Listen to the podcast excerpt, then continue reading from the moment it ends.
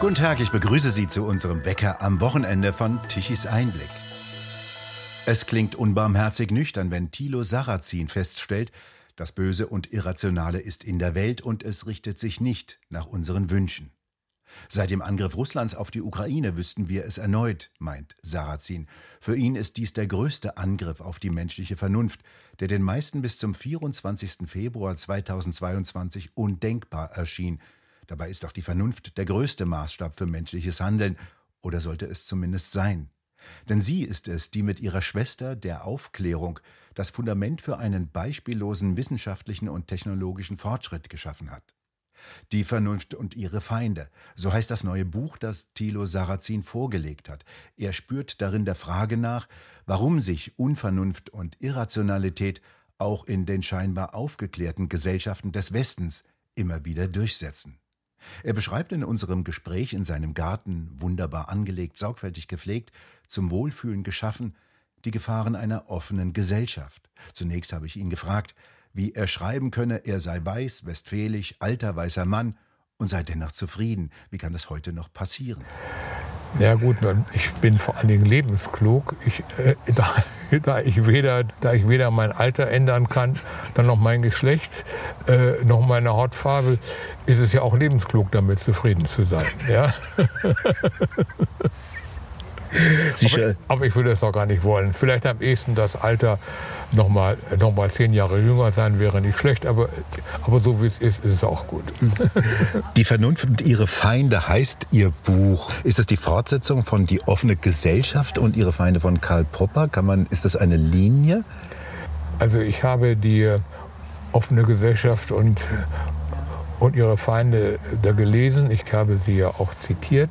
Also Popper, der beschreibt ja die Gefahren eines eines Denkens, welches auf eine bestimmte Art der Gesellschaft äh, zielt.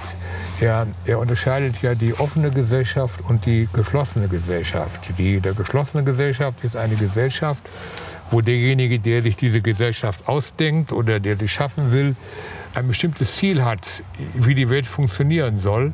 Und, und so soll sie dann funktionieren und dem wird alles andere untergeordnet. Während die offene Gesellschaft äh, geht davon aus, dass der Mensch zwar natürlich im sozialen Zusammenhang lebt, dass aber letztlich die, äh, die menschlichen Individuen und die unterschiedlichen Kulturen sich auch ihren eigenen Weg suchen, wie sie die zu ihnen passende Gesellschaft, äh, wie sie sich jetzt entwickelt. Und die offene Gesellschaft ist eben die Einstellung zu sagen, wir werden offenkundige Ungerechtigkeiten abschaffen, wir werden Dinge abschaffen, die, die nicht die nicht funktionieren.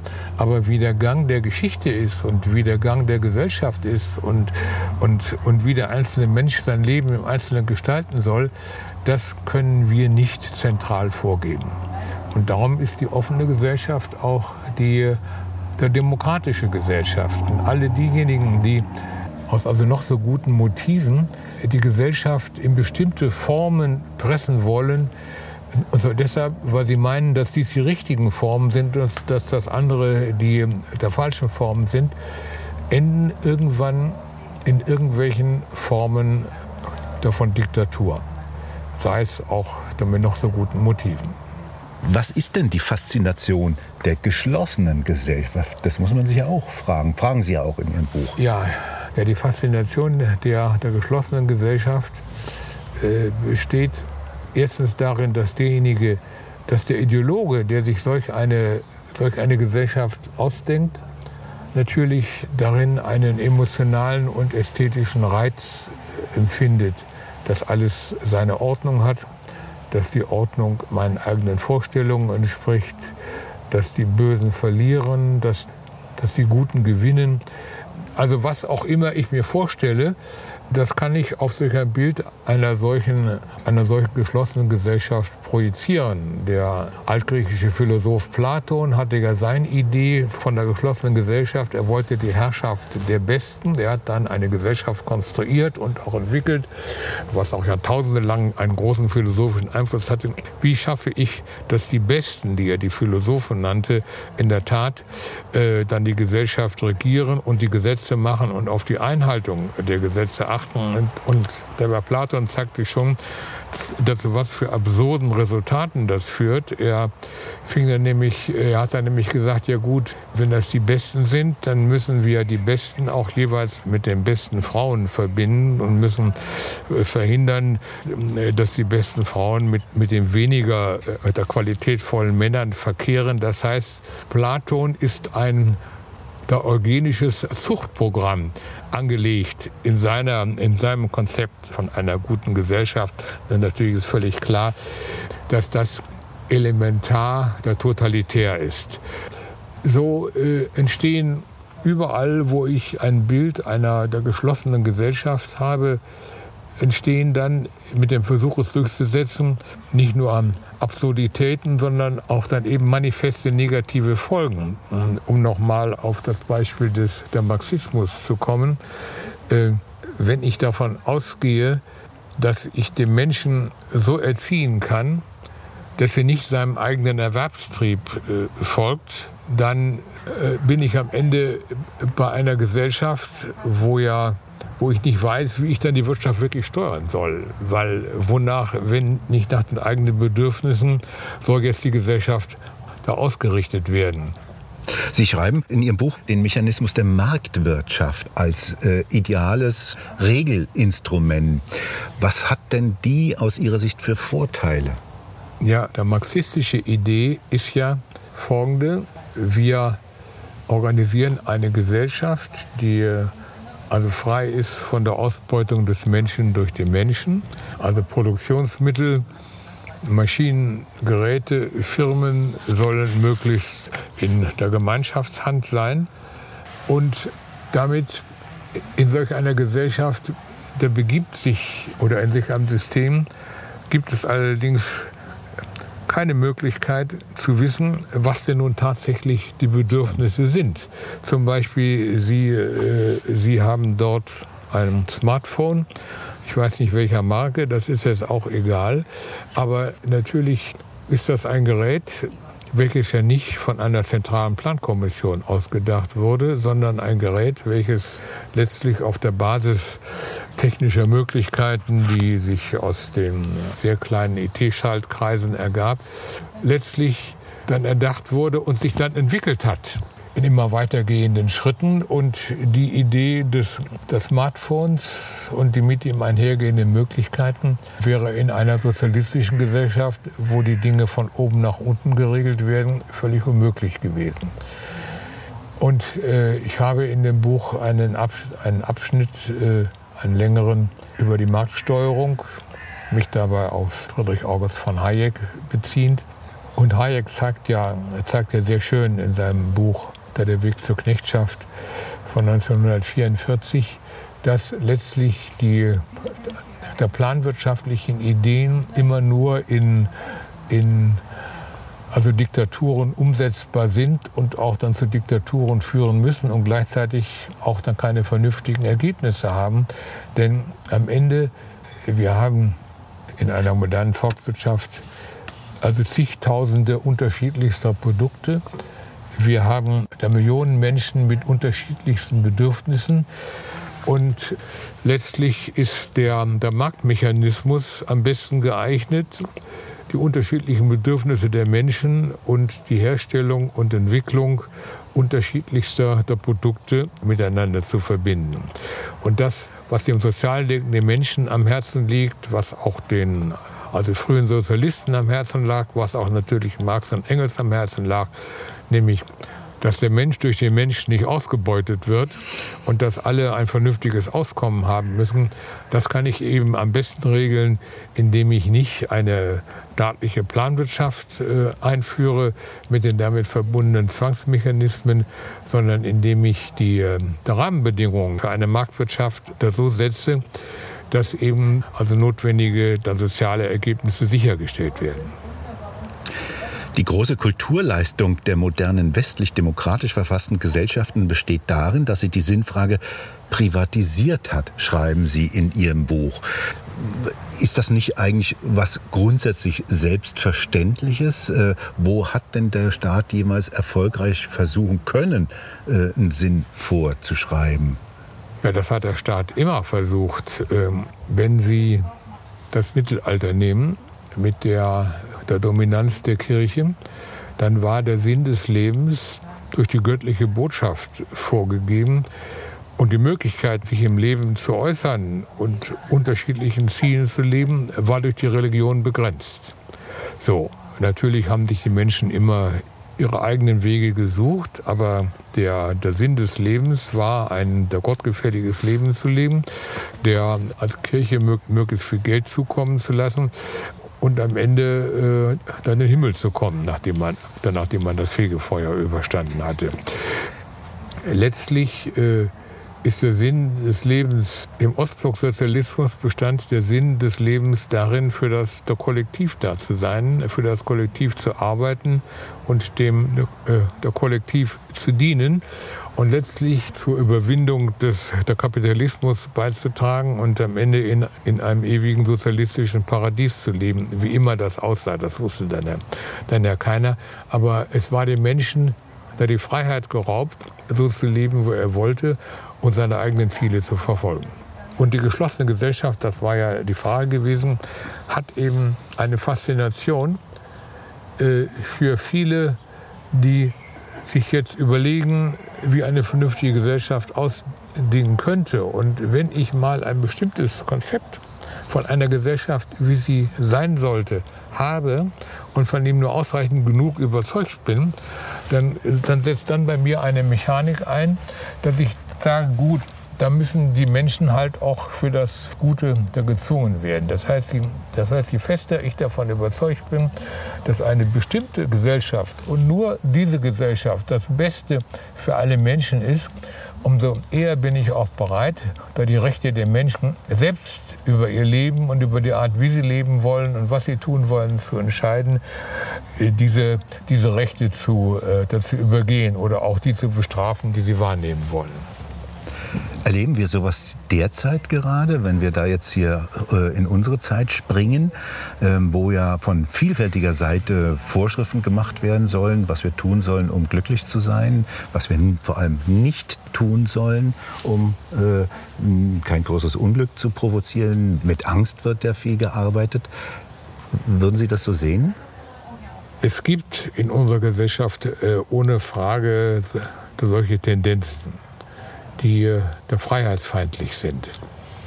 Man muss sich immer überlegen, man muss da auch selbstkritisch bleiben, dass man fragt, was ist jetzt hier der, der richtige Kern dessen, wo ich auch meine eigenen Freiheiten im Sinne des, des allgemeinen Wohls beschränken muss und wo hört das auf? Ich fange mal bei der Umweltpolitik an. Als, als ich jung war, wenn wir im Garten saßen, da in Recklinghausen im Ruhrgebiet, und die Familie äh, und die Verwandtschaft um also halb vier zum Kaffee kam, wenn der Tisch um drei Uhr gedeckt wurde, der Kaffeetisch, wurden alle Tassen umgedreht, weil es gab sofort auf den Tassen schwarze Flecken. Das war die Kohle, die aus der Luft runterkam.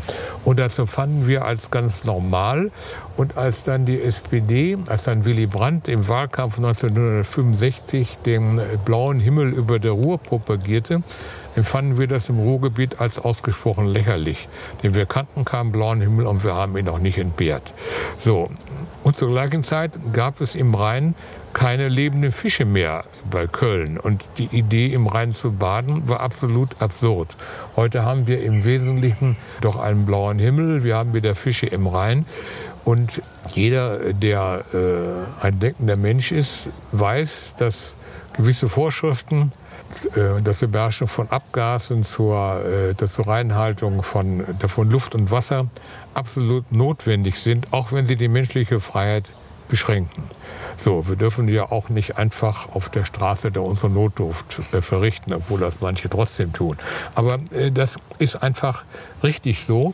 Und jetzt, wenn man jetzt weitergeht in die Fragen, in die aktuellen Fragen des der Klimawandels, so muss man sich auch dort immer wieder fragen, was ist Vernunft, was ist Willkür und wo beginnt der Wahnsinn?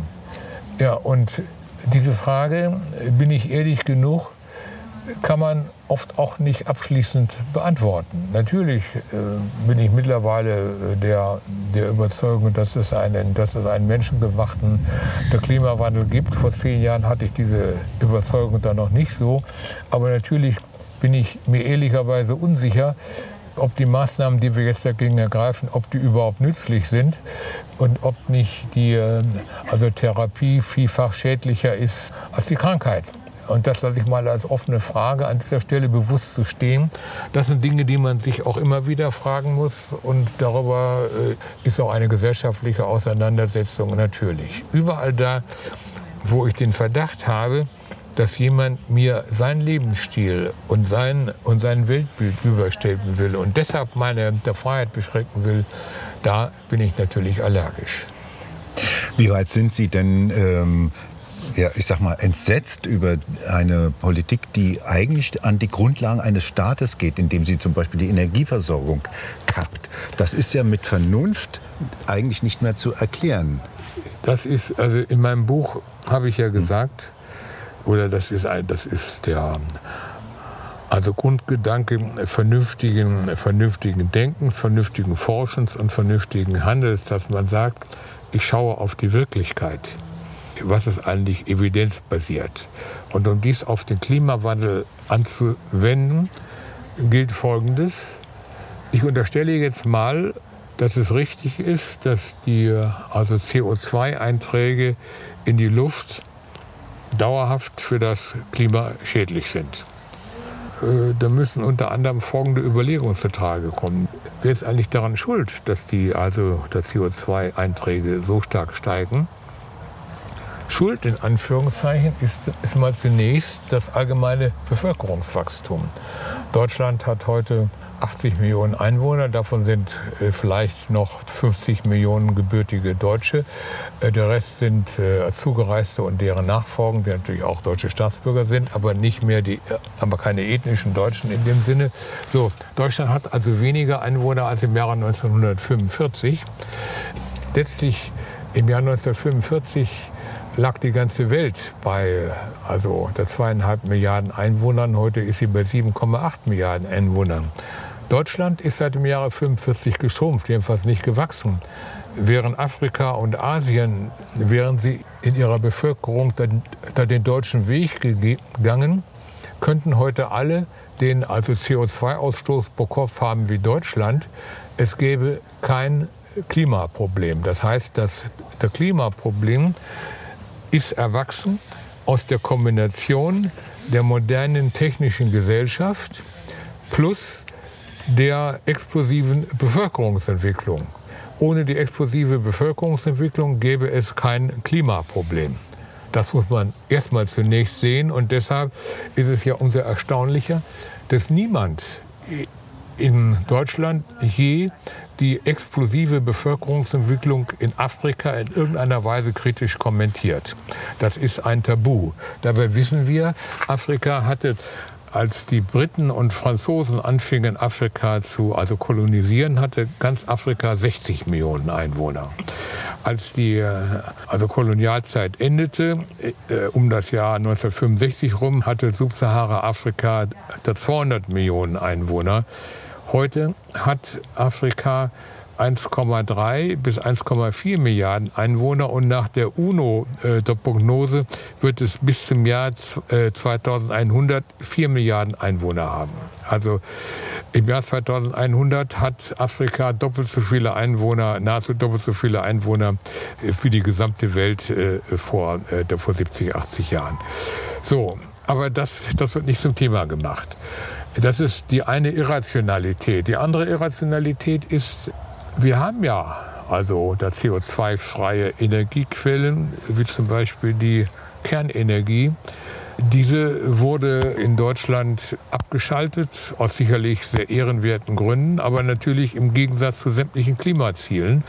Und äh, die Summe aller deutschen Kernkraftwerke hätte einen höchst wirksamen Beitrag äh, zur Entlastung äh, der weltweiten CO2-Produktion liefern können. Jetzt ist sie futsch. Und das, was wir übergangsweise nehmen wollten, Erdgas, ist jetzt auch futsch, dank der Sanktionen gegen, gegen, gegenüber Russland. Und jetzt schaltet ein der grüne Wirtschaftsminister äh, wieder mengenweise äh, Braunkohle- und Kohlekraftwerke ans Netz und kauft überall in der Welt der Frackinggas und anderes. Er will aber unter allen Umständen trotzdem, um seiner, um seiner grünen Klientel zu genügen, die also drei verbleibenden Kernkraftwerke abschalten, was natürlich sowohl dem der Klimaziel widerspricht, wie auch den Zielen widerspricht, möglichst bald von russischem Erdgas unabhängig zu werden. Und das ist eben, wenn ideologisches Denken, in diesem Fall eine eine rational nicht zu rechtfertigende Feindschaft gegenüber der Kernkraft am Ende das Handeln bestimmt. Und jetzt können wir an der aktuellen deutschen Entwicklung sehen, wie ideologische Irrtümer auf unterschiedlichen Gebieten sich miteinander kombinieren. Der eine ideologische Irrtum war ja, wir schaffen alle fossilen Energien ab. Irgendwie werden die der erneuerbaren Energien schon schnell genug zuwachsen. Das war immer schon falsch, aber jetzt ist es noch fälscher, als es jemals war. Dann wird man sehen, was sich daraus entwickelt. Hier läuft ja äh, die äh, deutsche Politik in eine fast unlösbare Entscheidungsfalle hinein. Die andere Ideologie, das war die also pazifistische Ideologie, also eine letztlich man kann unterschiedliche Art auf die Welt schauen. Die pazifistische Sicht auf die Welt ist ja die, Aggression wird dann aufhören, wenn ich aufhöre, mich gegen den Aggressor zu wehren. Dann hört die Aggression auf. Nach dem Motto, ich selber bin friedlich, ich stelle keine Waffen her, außer selbstverständlich Küchenmessern. Äh, aber ich bin ja auch vegetarisch, brauche ich die jedenfalls nicht fürs Fleisch. Das habe ich jetzt nur scherzweise hinzugefügt. Ich, ich stelle keine Waffen her äh, und dann wird mich auch niemand angreifen. Das war die Ideologie. Das war die pazifistische Ideologie, wie ich sie schon in den 50er Jahren als Schüler bei den Pfadfindern kennenlernte.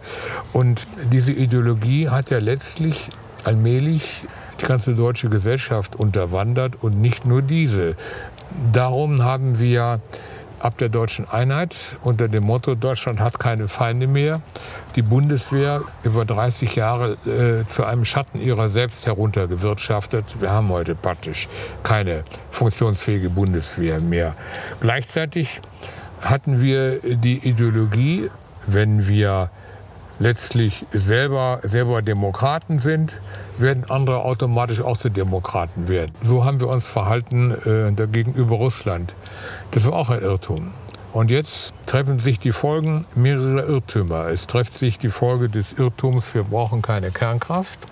Weil wir sie nicht wollen, brauchen wir auch keine Kernkraft. Es trifft sich die Folgen des Irrtums, wir schaffen das schon irgendwo mit den, mit den erneuerbaren Energien. Mit den Folgen des Irrtums, es ist nicht weiter schlimm, dass also 55 Prozent unserer unsere Energie letztlich aus Russland kommt. Mit den Folgen des Irrtums, äh, die Russen sind immanent friedfertig, Deutschland hat sowieso keine Feinde, wir brauchen auch keine Bundeswehr mehr. Diese unterschiedlichen Ideologien haben gar nicht mal planvoll, sondern offenbar unbewusst in den Köpfen wabernd bis hin zu unserem langjährigen Bundesaußenminister, bis hin zu unserer Bundeskanzlerin dazu geführt, dass, äh, dass also Deutschland heute dazu ist, wie es ist. Evidenzbasiert das Handeln hätte bedeutet in diesen Fällen. Wir wollen erstmal wissen, wie gefährlich ist Kernkraft. Dazu müssen wir wissen, es gab bisher noch keinen einzigen Toten durch die friedliche Nutzung von Kernkraft. Jedenfalls nicht in Westeuropa. So. Zweitens, äh, wir äh, wollen wissen, welche anderen also CO2-freien Formen von Energieproduktion sind denn in welcher Zeit realistisch? Das bedeutet einen, einen Zeithorizont, der sich über Jahrzehnte dient. Und zum Dritten hätten wir uns fragen müssen, was ist denn, wenn sich die Russen anders verhalten als von uns prognostiziert? können wir das einfach so machen. Das hätte bedeutet, man hat mehr Bundeswehr, man hat mehr militärische Verteidigung. Das hätte bedeutet, Putin hätte jetzt die Ukraine gar nicht erst angegriffen. Das heißt, der weniger Ideologie hätte bedeutet, ein funktionierender Beitrag von äh, der deutschen, der deutschen Kernkraftwerke zur der Energieversorgung. Deutschland hätte weiter die also Kerntechnologie entwickelt. Es war ja mal führend, es wäre noch immer weltführend. Es würde jetzt auch da modernere Reaktoren entwickeln, sichere Reaktoren entwickeln. Das ist alles vorbei. Es hätte bedeutet, wir hätten unsere Abhängigkeit von Russland bei also 15 oder 20 Prozent gelassen. Also eine Sache, die man leicht substituieren kann. Das hätte bedeutet, wir bleiben militärisch ausreichend stark. Und alles zusammen hätte bedeutet, Russland hätte sich niemals getraut, die Ukraine anzugreifen. Das heißt, die Kombination ideologischer Einstellungen auf unterschiedlichen Gebieten hat sich jetzt zu einem verheerenden toxischen Gemisch verdichtet, was, was Deutschland in die größte Gefährdungslage seit dem Ende des, Essen, äh, seit dem Ende des Zweiten Weltkriegs bringt. Und das sind die Folgen ideologischen Denkens. Wie kommt man da wieder raus? Indem man ab sofort nach der realistisch und evidenzbasiert agiert. Ja, also, äh, und ob das ausreicht, rauszukommen, das, das weiß ich nicht.